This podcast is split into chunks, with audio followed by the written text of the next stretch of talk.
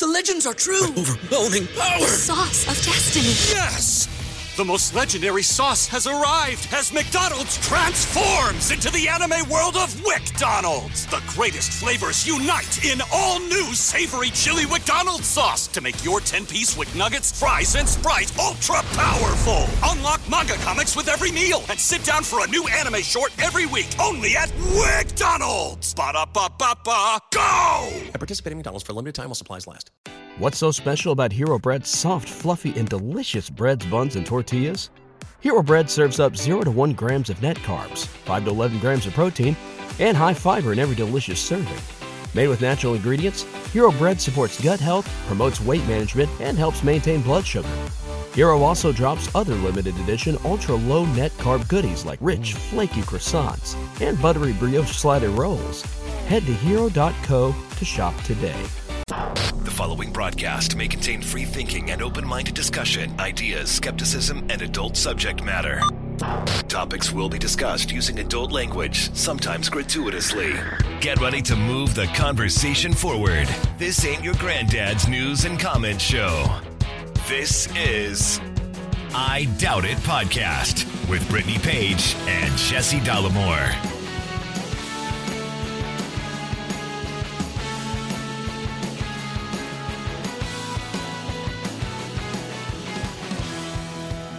Welcome to the 795th installment of I Doubt It Podcast. I am your host, Jesse Dollemore, joined today by the lovely, the talented, and the scholarly Brittany Page, everybody. Well, we are having a better day today, I would say, than we did yesterday. What? What happened yesterday? The rain, Oh, the torrential downpour for which we were not prepared. yes. And Well, can I can I pick a bone? I mean, I don't, with the weather, with DC, with. with with weather prognosticators. Okay. Yeah. Because we went out on your advice On my. Oh, oh, okay. that so I'm getting the blame right off the bat. Right off the bat. you said it's not supposed to rain till four o'clock based on the Apple weather app. Well, and it was a 40% chance starting at four. Yeah, so but but that's that's the timeline, right? So I mean the science has got to be locked in enough that they we go down there at 120. hmm We're at Logan Circle in Washington D.C. And the rain was 100%. and it was a 100% and it was like 3 hours earlier than predicted. uh huh.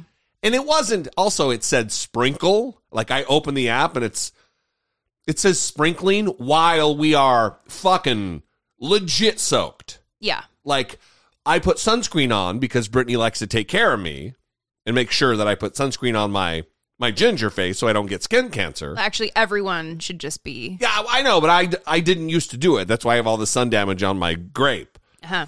So anyway, my eyes are just burning because now the sunscreen is just dripped into my eyeballs. Uh huh.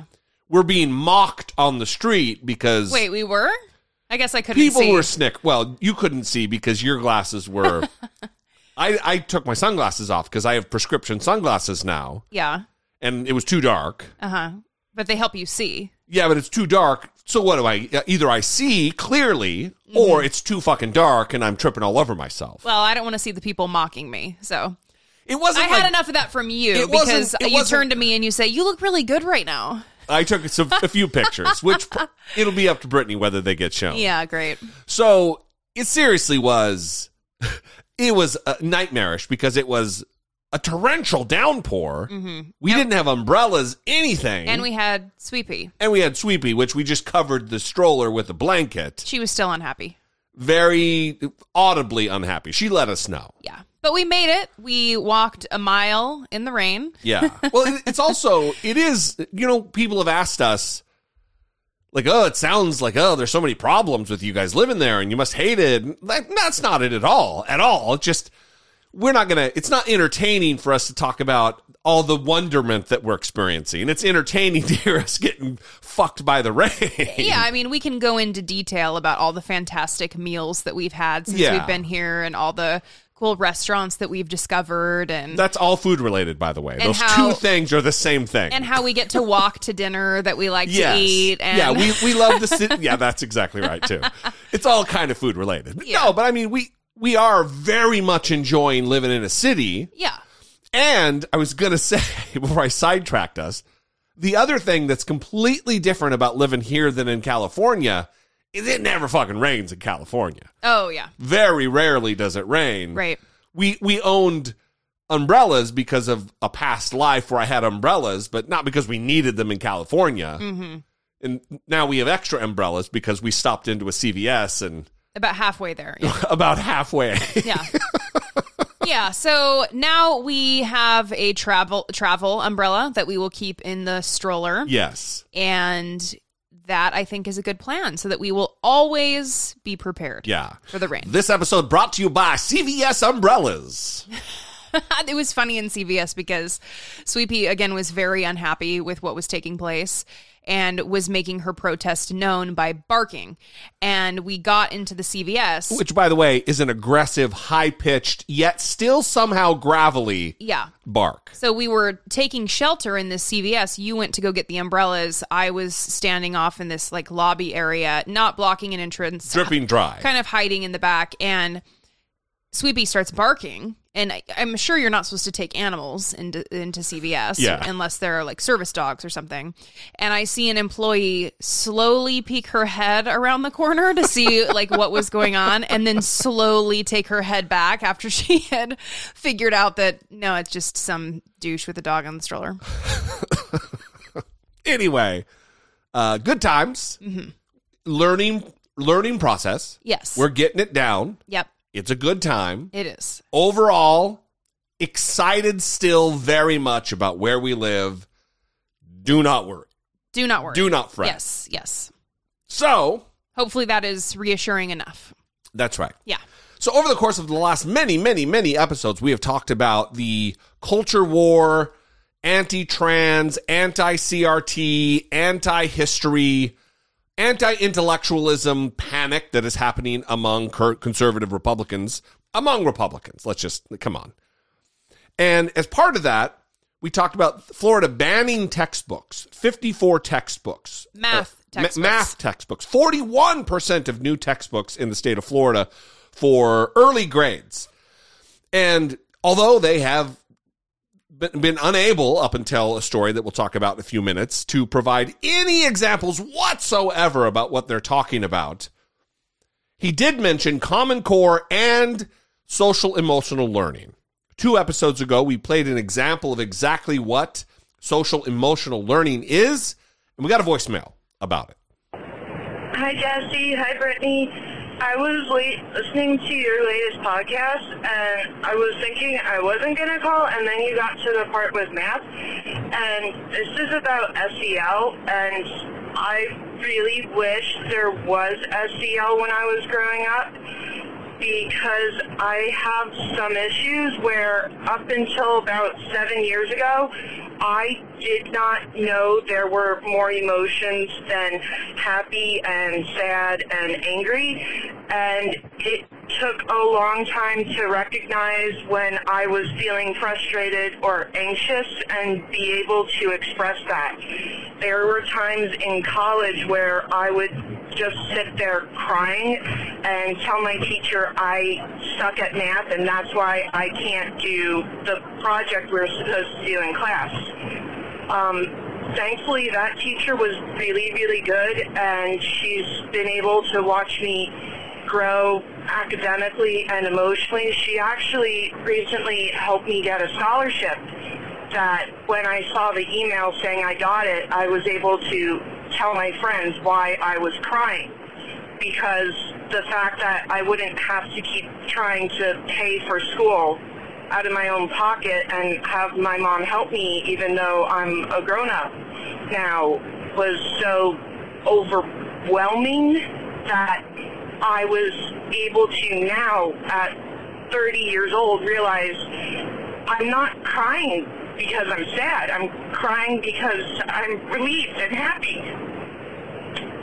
And that teacher was able to help me so much, even as an adult, that I just, even now, I can realize I'm emotional because I'm just so happy and relieved. But it took till I was 30 to be able to express and realize this. And with all the issues I have, SEL probably would have really helped and helped my mom and my teachers realize that I needed help younger than when I got it. So all those assholes who think we don't need to teach kids about feelings and understanding how to express it, that could really damage kids with emotional issues because they just sit there thinking there's something wrong with them because they don't know why they're crying when nothing sad happened. Um, math was the trigger that made me call you guys because I've recently learned that math doesn't make me angry. It makes me frustrated. So SEL is really, really important. So I just wanted to share that. I hope. Ah, three Oh, minutes. no. The three minute cutoff. Oh no. So they didn't use their name, so we won't. We I don't, don't know their name, Mm-hmm. but that is an inter- interesting perspective that I've never considered. That the your understanding and your knowledge as a child of which emotions are even out there and available to you. Mm-hmm. That's just I never considered that. Yeah. So I, I, that's this is one of the reasons we love to play voicemails from the audience because we get a, a wide and varied set of perspectives that we may n- not have considered, which is one of the reasons why diversity of thought, diversity of life experience is so important because we can only convey what we've experienced. Yeah, and especially exposing kids to that early on. Yeah. Seems to be really important and that's also seems to be what social emotional learning is all about. Yeah, and once again, the, you have to do some real twist, uh, uh, pretzel twisting of yourself intellectually to get to a place where you think social emotional learning is a negative thing. Yeah. Well, like you said, Florida finally released examples from math books that it rejected. One key point here, though, is that these examples were sent in by parents, and the Florida education officials are still not able to give specific examples of textbooks that these actually, these examples that we're going to reference here come from. These are the images released by Florida's Department of Education, examples of what it finds too objectionable to be included in public school math books. One of the images, which the Department of Education says were sent to them by the public, shows a bar graph measuring racial prejudice by political identification. Another, adding and subtracting polynomials, a section that begins with what? Me? Racist? It goes on to talk about racial prejudice and measuring bias. Public school textbooks, just the latest battleground in a culture war waged by Florida Governor Ron DeSantis. There's really outrageous things going on about uh, what they're doing uh, by basically using critical race theory to bring ideology and political activism uh, as to the forefront of education. Florida's Department of Education says it's rejecting publishers' attempts to indoctrinate students. The overwhelming majority of materials they deemed problematic were for students K through 5th grade. Some of the books, according to the department, did not meet state standards. Others incorporated prohibited topics or unsolicited strategies, including critical race theory. It's kind of interesting to see this ever expanding umbrella under this fear mongering campaign that's, you know, using uh, critical race theory as the sort of Trojan horse in education. Another reason textbooks were rejected references to social emotional learning in math. It's a practice that supports the social side of learning and emotional needs of children, as described by the Collaborative for Academic, Social, and Emotional Learning. This is a fight about, honestly, next to nothing.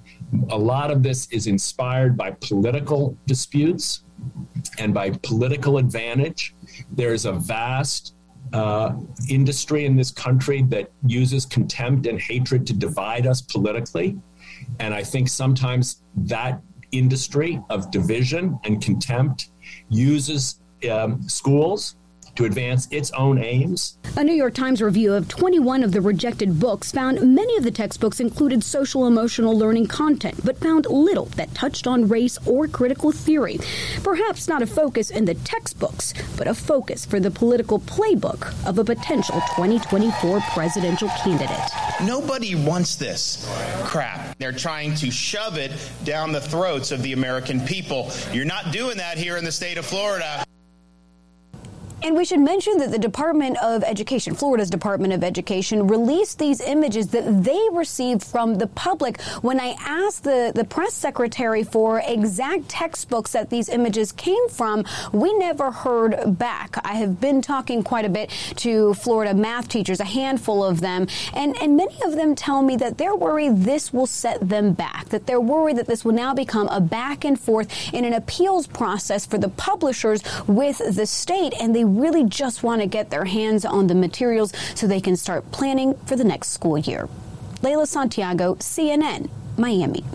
So, uh, the bar graph that was mentioned specifically is measuring racial prejudice by political identification. And I mean, you can imagine what this bar graph might look like and why there may be objections from conservatives. And that's because and this is all based on the implicit association test, the impl- implicit bias that we have talked about on the show. You can take the For years, we've talked about it. yeah, you can take the um, implicit bias test for numerous different areas, including race, to see if you show an implicit bias against one race or another.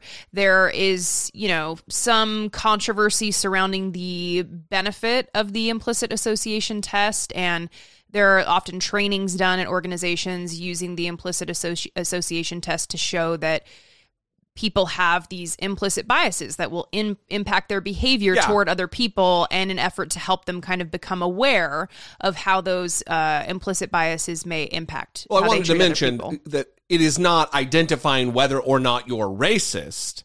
It's if you have an implicit bias in you, and then then you have to do the work to to counteract that, to to be aware of it, so you so, so it doesn't color how you treat people or or behave out in public.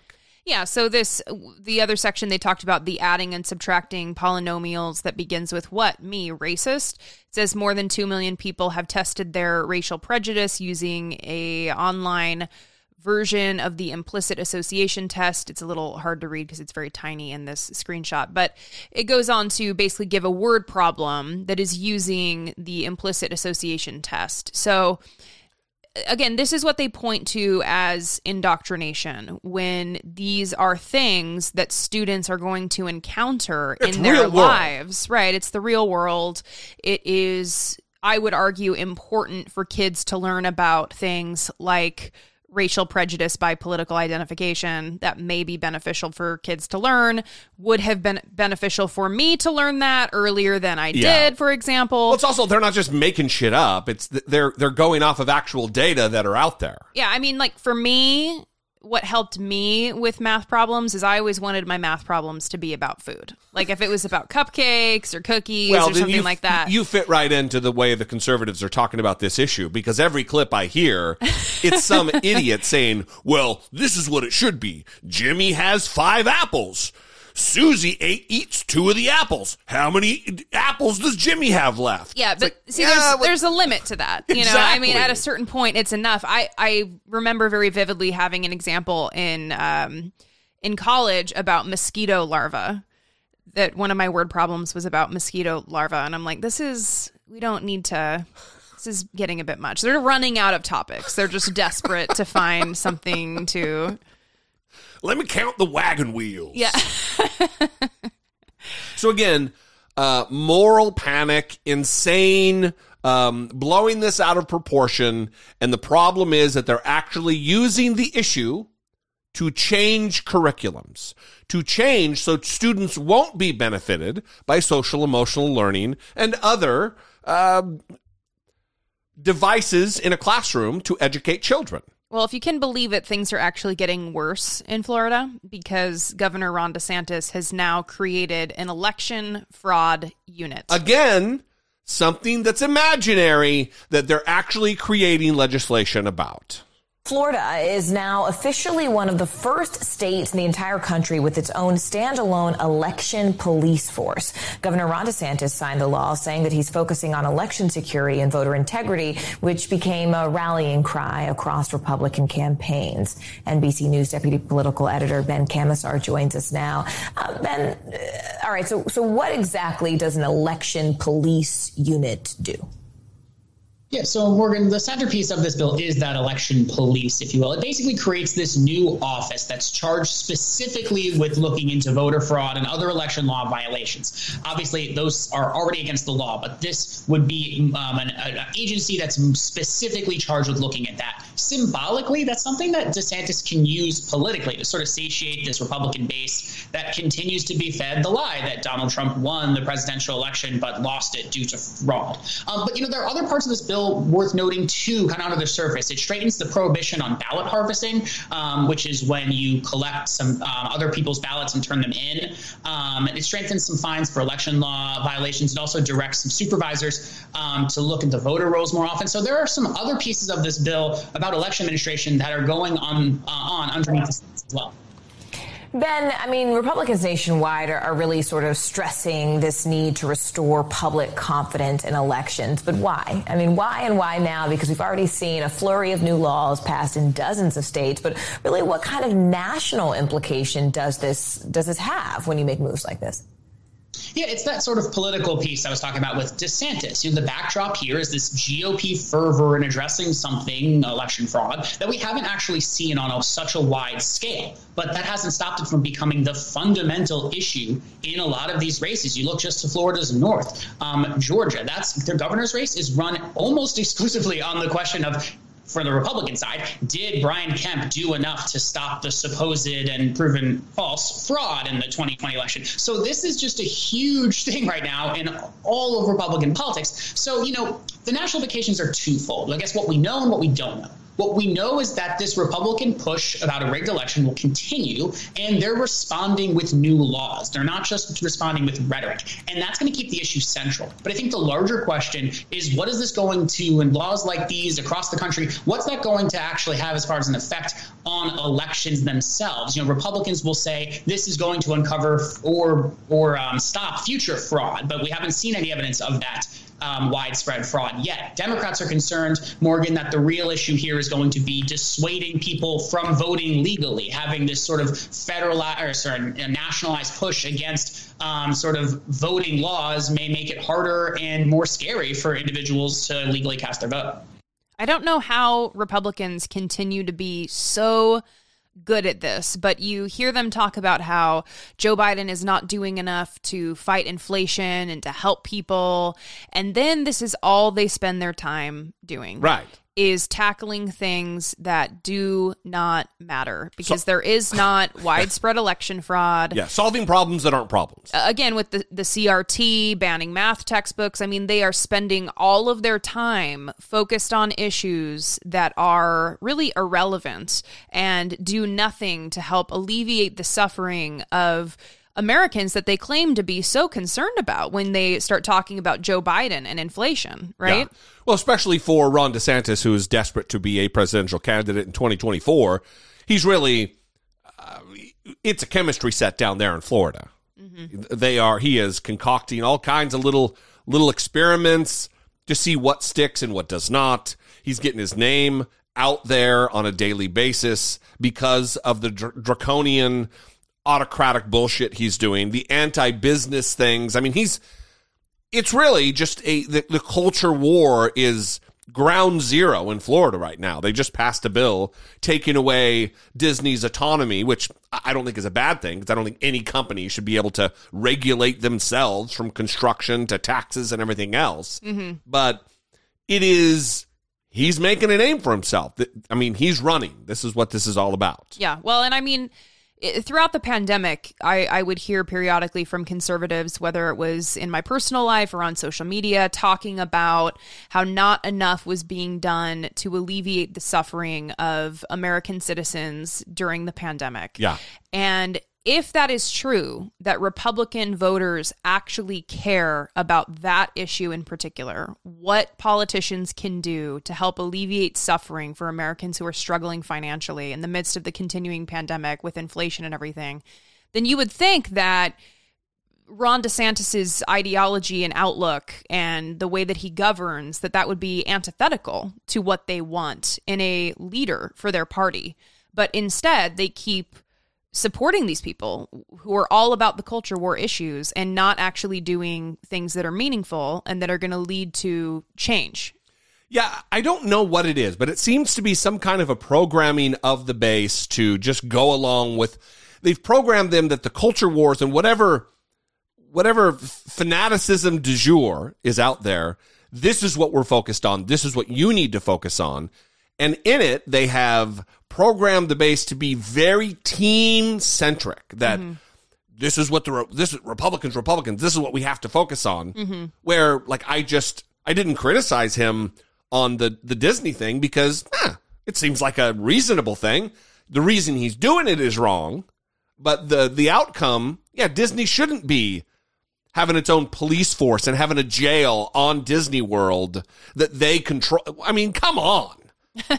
but they're not doing it for the right reason. They love that idea. Let them run their thing. It's only because they criticized the Don't Say Gay bill that Mhm. they're now lashing out and there's retribution on a political scale now. Right, right. Ugh. Yeah. We'd love to know what you think. 657 464 7609. Of course, you can email a voice memo from your smartphone to I doubt it at dollemore.com as I try to find the next button to move on. I Doubt It is a listener supported podcast. Support comes from our most loyal, engaged, intelligent, and good looking listeners just like you via Patreon. Your support on Patreon for as little as $2 a month would help keep the conversation moving forward one podcast at a time. If you have a few dollars to spare each month, we invite you to help produce the show by joining the Patreon family. Please visit patreon.com slash I Doubt It podcast. We would like to thank our new Patreon supporters Allison W., Allison W., Douglas J., Douglas J., and then we want to give a special shout out to Kimba A. Kimba A. Kimba A became a annual Patreon contributor. Very much thank you for that. That is something you can do now, by the way. Annual memberships on Patreon are a thing. You get 10% off if you become an annual member on Patreon.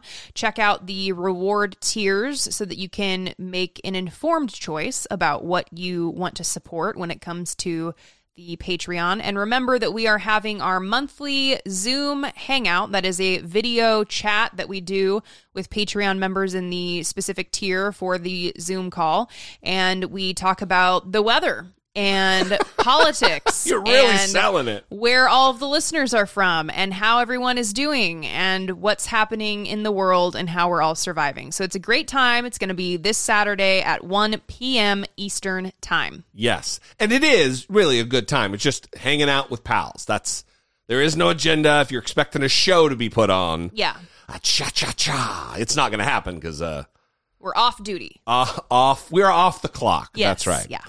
So thank you for your support guys. We appreciate it very much. Uh it is very meaningful and again, appreciate it. All right. Moving on.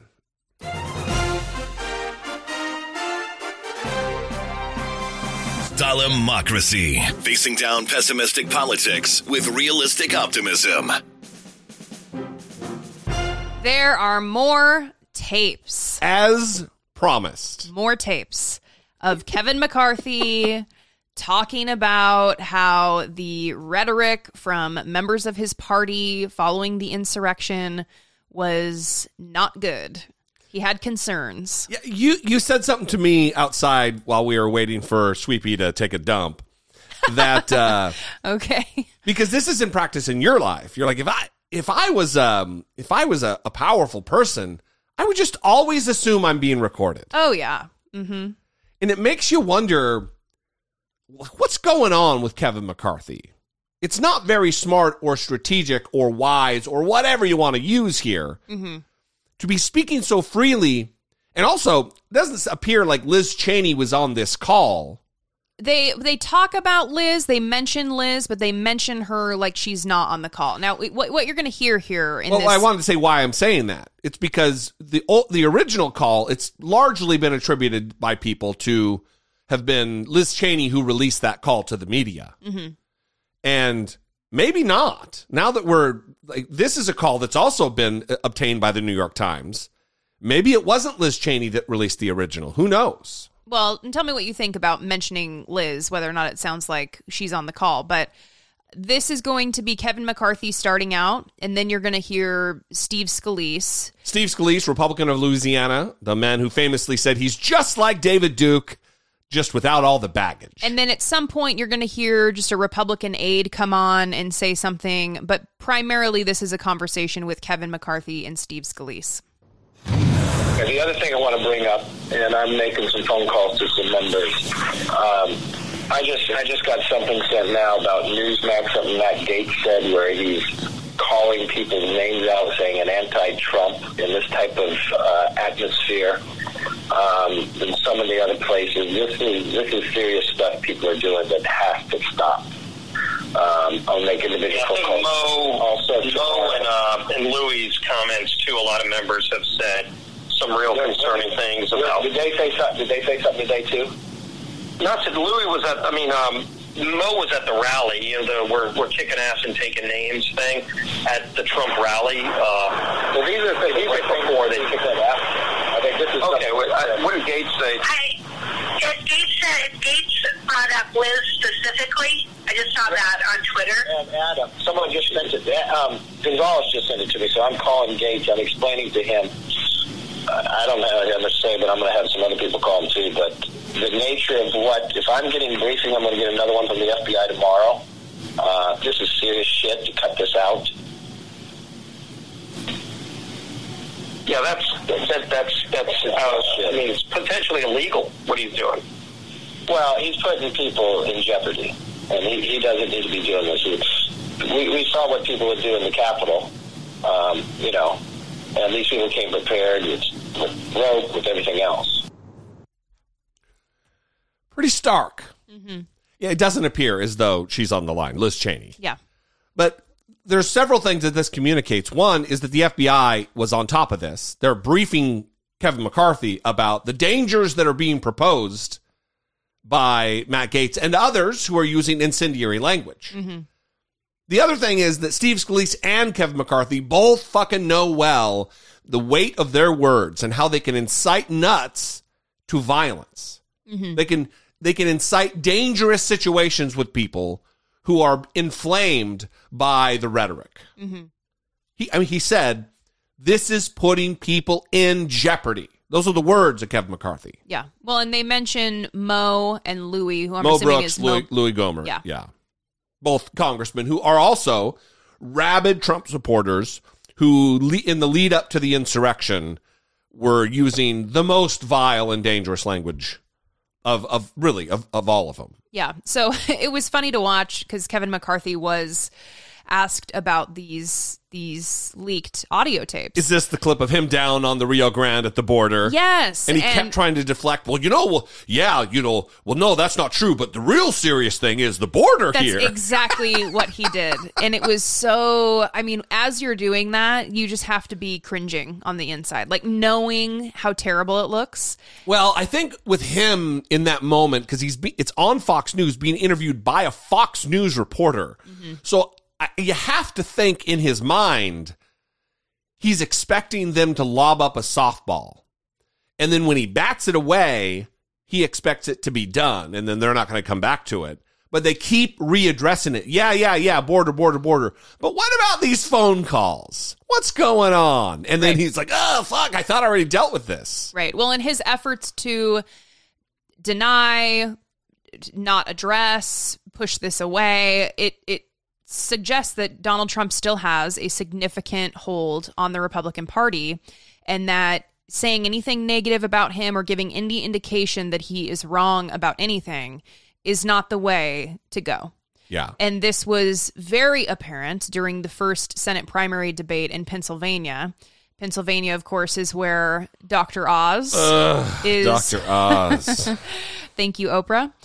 And it was basically like a Trump off during this Senate primary debate because And by and listen, listed in order of the worst of all the offs, a Trump off is the worst. I mean, I think so.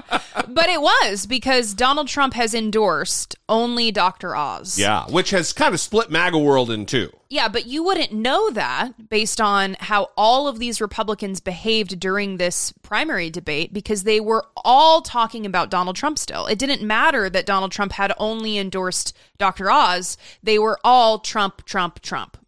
Good morning. Yeah, the Pennsylvania Senate race critical here, and you can tell on the ground just how important it is. Every single television ad is a political attack ad. Millions of dollars have already been spent. And last night, when those five Republican candidates took the stage, there was one man who wasn't there, but still managed to loom large, and that, of course, was former President Donald Trump. Oh, So, how did each of you end up running for a U.S. Senate seat in Pennsylvania? The Pennsylvania Senate Republican frontrunners going head to head in their fiery first debate alongside three other candidates. Hedge fund CEO David McCormick and celebrity Dr. Mehmet Oz attacking each other. Fresh off securing the coveted endorsement of former President Trump, Oz touting Trump's decision at every turn. President Trump was very clear I'm America first. Dishonest Dave is at it again. He went groveling to President Trump with, again, these types of allegations. President Trump saw right through him, did not endorse him, and then he endorsed me because, as he said in his announcement, which he wrote himself, I know exactly how to manage our energy issues and deal with many of the other factors that we as a nation have to be strong and bold on. McCormick, whose wife Dina Powell served under President Trump, had also jockeyed for Trump's support. President Trump saw right through him.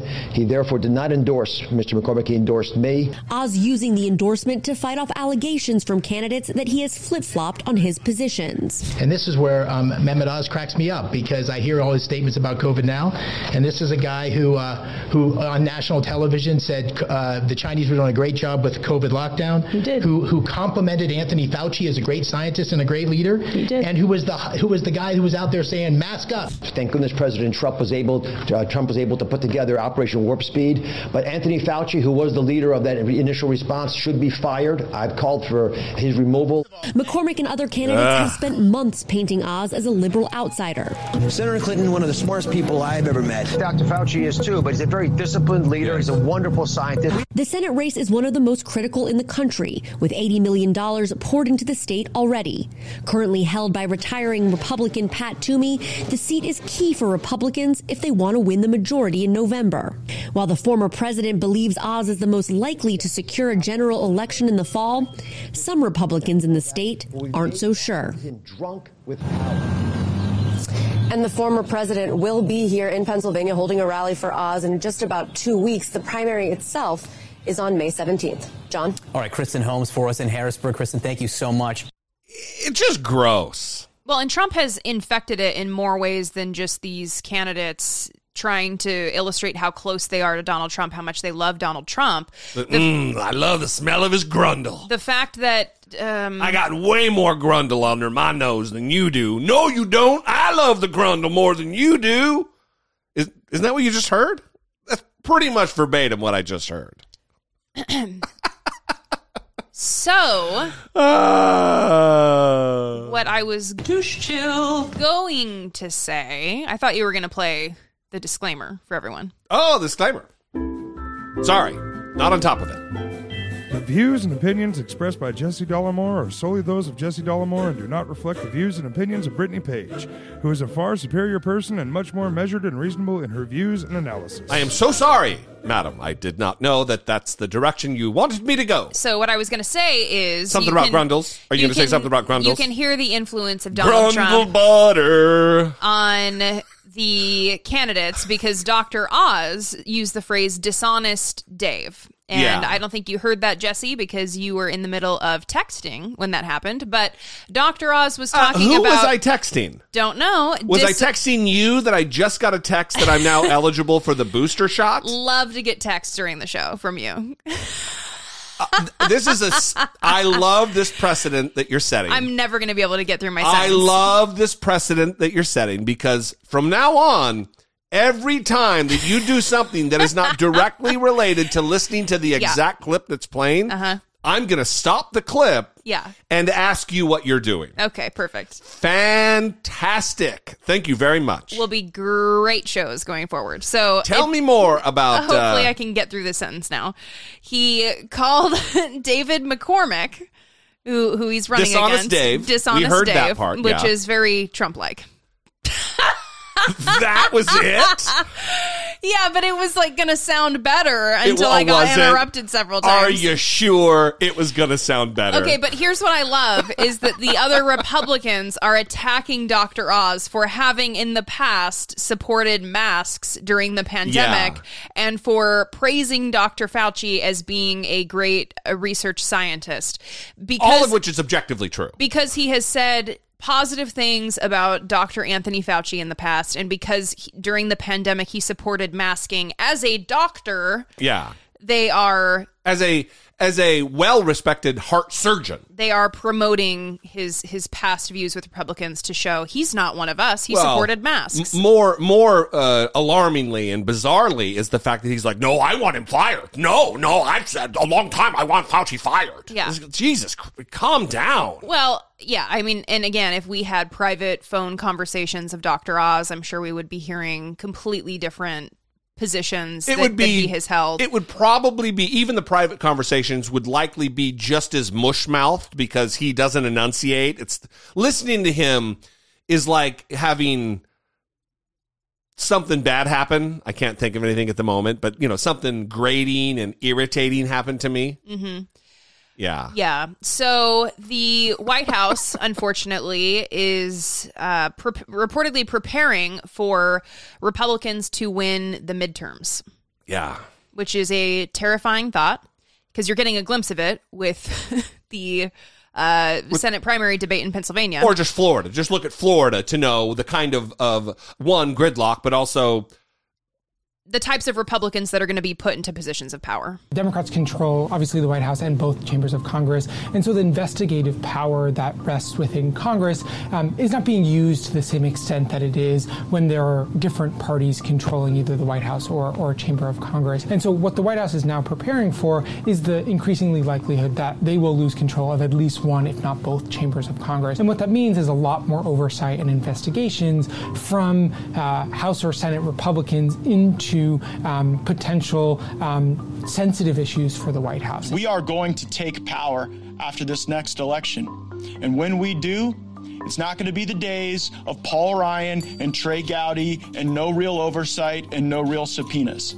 It's going to be the days of Jim Jordan and Marjorie Taylor Greene and Dr. Gosar and myself doing everything to get the answers to these questions. So the White House um, is is starting to think about how they need to reorient things to be able to respond to an onslaught of investigations, and where that will be housed is within the White House counsel. But I think it's noteworthy um, how early they're beginning this process and how sensitive some of these subjects are. It's often very politically charged, and so there are issues that House Republicans are already telegraphing they are excited to dig into um, that they think one will show poor management from from the president and his administration, but also uncover potential wrongdoing um, as well. Republicans are telegraphing three main areas where they want to launch oversight investigations almost immediately. The first one is Hunter Biden. When did Joe Biden first become aware of how much money Hunter Biden was being compensated by Burisma? The president's son um, had uh, a slew of, of business dealings in foreign countries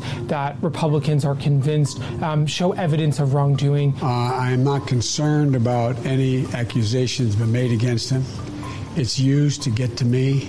I think it's kind of foul play. The two other big topics are, are the coronavirus pandemic and, and the withdrawal from Afghanistan. That blood is and will be on Joe Biden's hands, and this Congress will hold him accountable.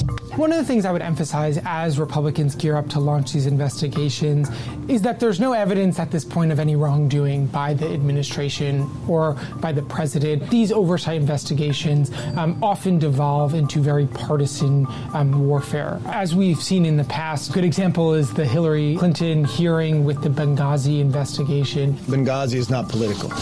It was created for one purpose and one purpose only to find the truth on behalf of the families of the four dead Kevin Americans. McCarthy. Period. The Republicans, as they gear up for the, the primary uh, in 2024 and then a presidential election, they will be eager to make uh, to expose Democrats for whatever sort of wrongdoing um, that they can find, and so trying to hype up any sort of documents that they can find, whether or not they show wrongdoing. I think that's one of the things we've increasingly seen here in Washington that lawmakers are eager to use anything they can to their political advantage. So the main problem here with with these kind of congressional oversight investigations that would be run by the Republicans is because they're a time waster. Nothing gets done. Nothing gets done relative to punishment or uncovering any truths because there are no truths to uncover usually. And, let me tell you, I don't give a fuck if they investigate Hunter Biden. I think Hunter Biden is sketchy as fuck. I mean, I think Hunter Biden, first of all, selling five hundred thousand dollar paintings when you're not an artist, and you do get these weird sweetheart board assignments on on this Ukrainian oil uh, board because your your dad's an important man. I mean, that's it's just rich kid shit. You know what I mean? And so I don't really care. Uh, again, though, is that what the Republican base like? That's their priority. That's what people want to vote for For with sure. everything going on, and they claim to care about inflation, but they want to elect people whose number one priority is to investigate Hunter Biden. Right, the, the president's son. They're not saying the president did anything wrong. I mean, what's what? But it's Hunter Biden. Oh, we gotta look into the uh, like. The, you- remember how many congressional hearings there have been surrounding Donald Trump Jr. or Eric Trump? hmm No, there haven't been Eric Trump hearings or Don Jr. specific hearings. There have been things that have come up in the impeachment trial, uh, impeachment hearings that involved them, but it weren't, weren't centered around them Well, and I was going to say, or Ivanka Trump as well, who was actually in the administration. right. Yeah. A a chief uh, presidential aide or you know, high aide Advisor to the president. yeah. yeah. It's just come on. It, it is the the problem is is that most of the country will see through this, but it doesn't matter because Republicans will be in charge in the House and likely the Senate unless unless you can convince your friends and your neighbors and your relatives and your coworkers to get out there and vote in these districts that are in in in uh, at threat. And I would say I would add to that because yes, that's very important. I would add to that unless the Biden administration is going to do something here to oh to encourage Yeah. the general public to get excited and vote because there's meaningful change that is happening in their lives and that may be why he is now signaling his openness Yeah. to canceling student loans. Yeah, I've been I've been we've been talking about this for a while, months and months and months, but a a few months ago I'm like I wonder if he's waiting to to roll this out pre-election Mhm. as something okay, we finally got something done. Because that would energize people to to get out there and fucking vote. Yeah, absolutely. And listen, it needed to be done a long time ago, but no one's been harmed because there's been this moratorium being kicked down the road. The can's been kicked down the road, just like uh, With the pause on the interest. pause on the interest, and also just like they did with eviction moratorium until they didn't. Right. But the the, administration, uh, listen, if anybody has anything, if there's any blame to go around about if Democrats lose this midterm, it goes to Democrats. You, you can't blame it on Republicans. Mhm. You got to blame it on the people who didn't get shit done. They didn't put the pressure that they needed to on Manchin, on Sinema to get some things done. The, the the minimum wage is still what it was in 2009, and Democrats have been in office many times since 2009. Right. So you need to give people Yes. the alternative. You need to show them the alternative. And yes, there's going to be a significant portion of the Republican base that is never going to budge because they're all in with QAnon. They're all in with these culture these culture war issues. But and I'm not saying that canceling student loans or doing something significant is going to convince Republicans to vote for Democrats, but it may energize Democrats who are disillusioned Yeah. with everything that's been going on with the Biden administration and their their failure to enact policies that have led to meaningful change for people, it may energize them to ensure that they are getting out there and voting for Biden if he runs again or whoever the Democratic uh, nominee ends up being in 2024. Yeah. We'd love to know what you think. 657 464 7609 is our voicemail line. You can also email a voice memo. You have to email it, you can't text it, those don't come through. You email a voice memo from your smartphone to I doubt it at dollemore.com.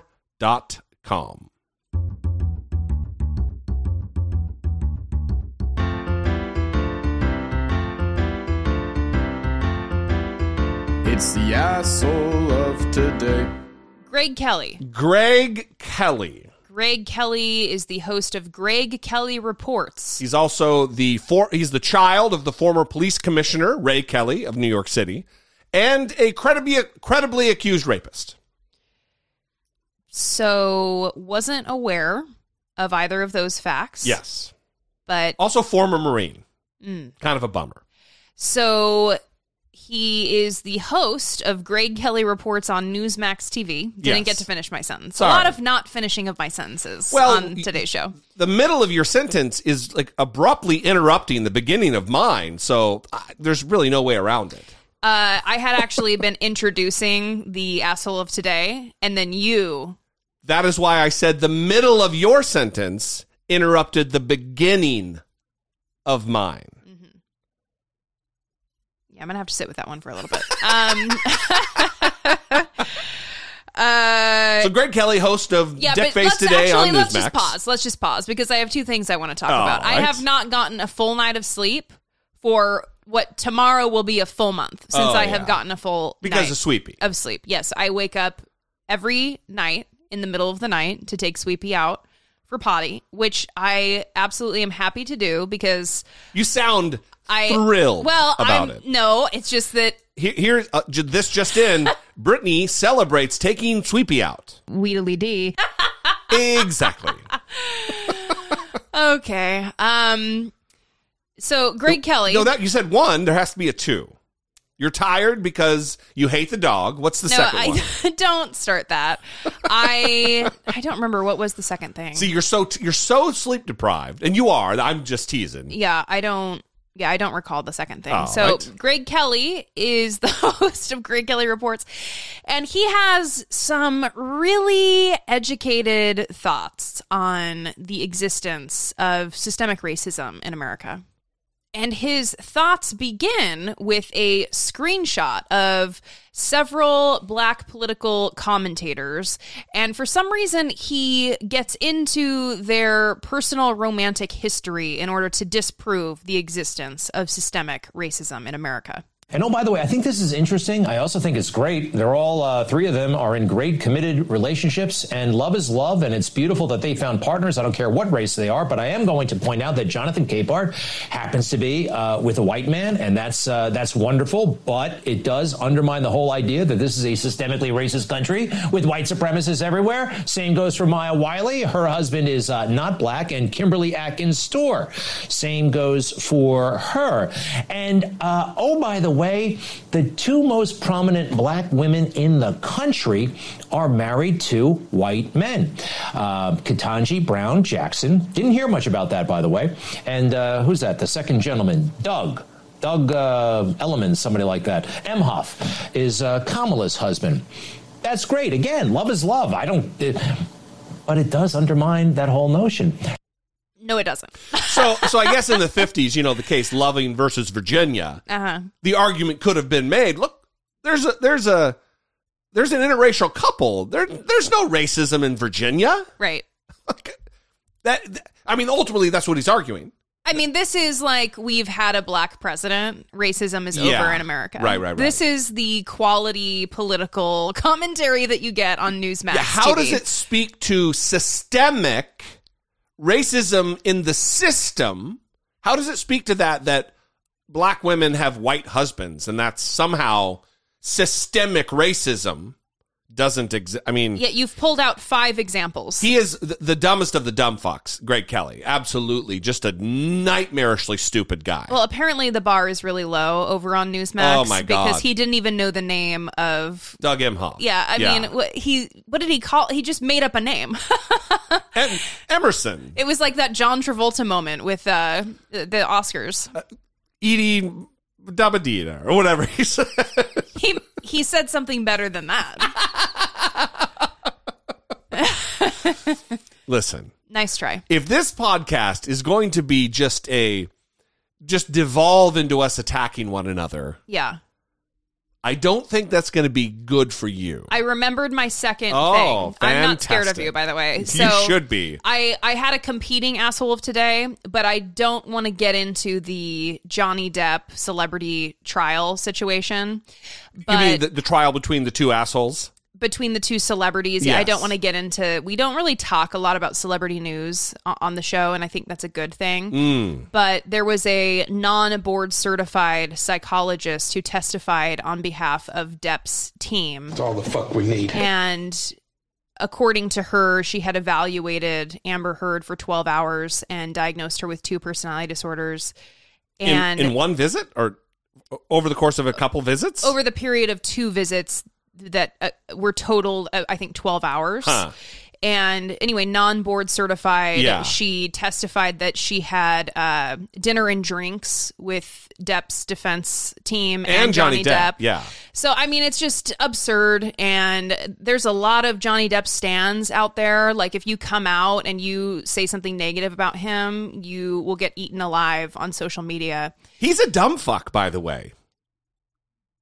Yeah, I, I've watched some clips where, like, they say, "Well, you know, you're, you're, she's, you're much bigger than her," and he's like, "Oh, I don't, I don't think that's the case. I think we're kind of the same size."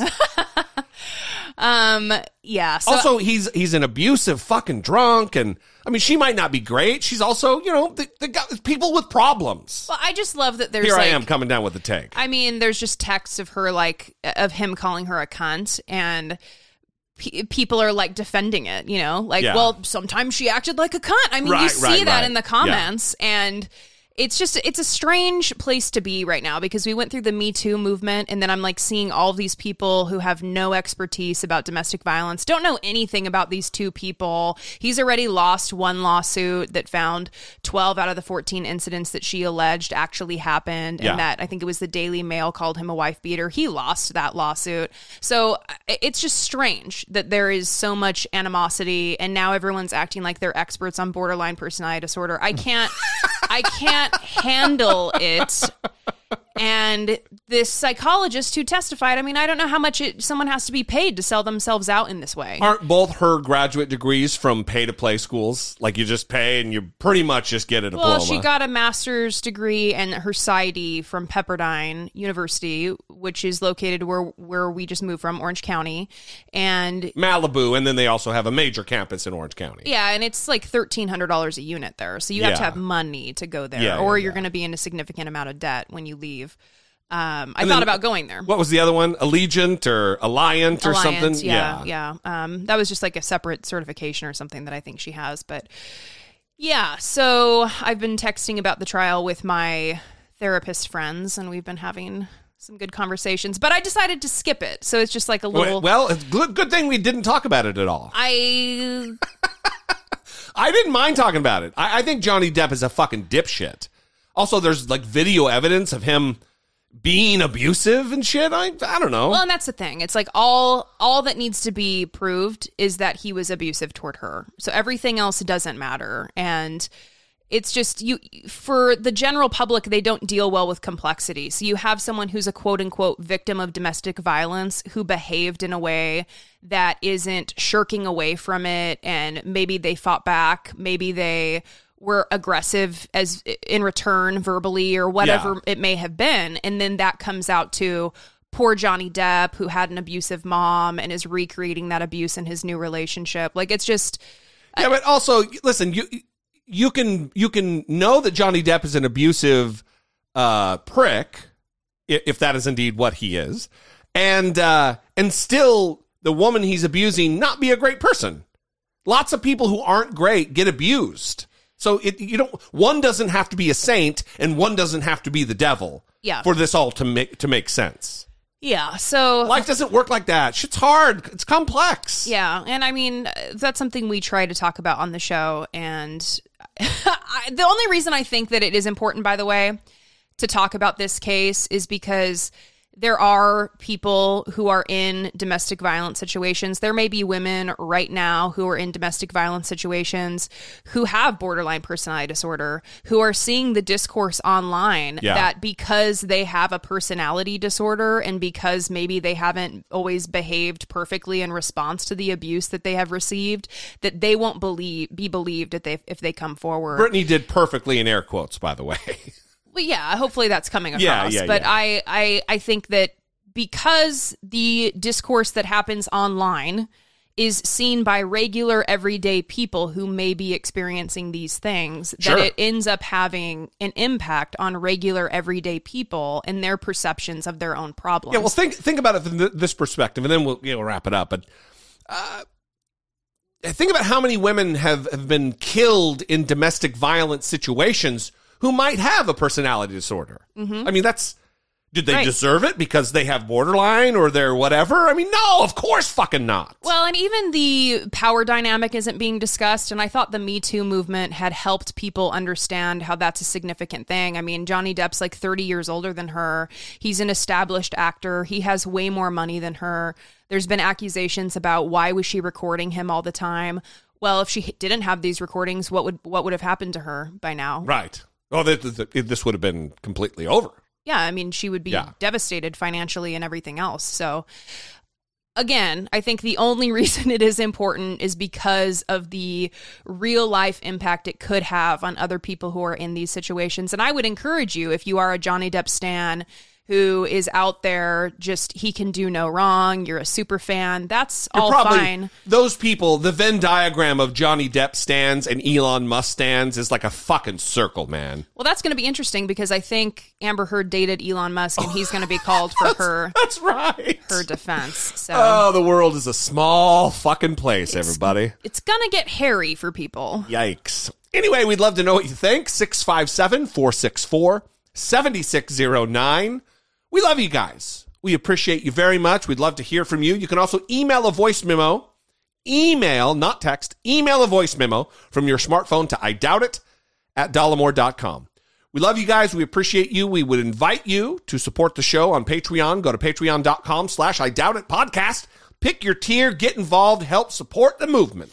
We love you. We will see you next time. Until we do, for Brittany Page, I'm Jesse Dollemore, and this has been I Doubt It.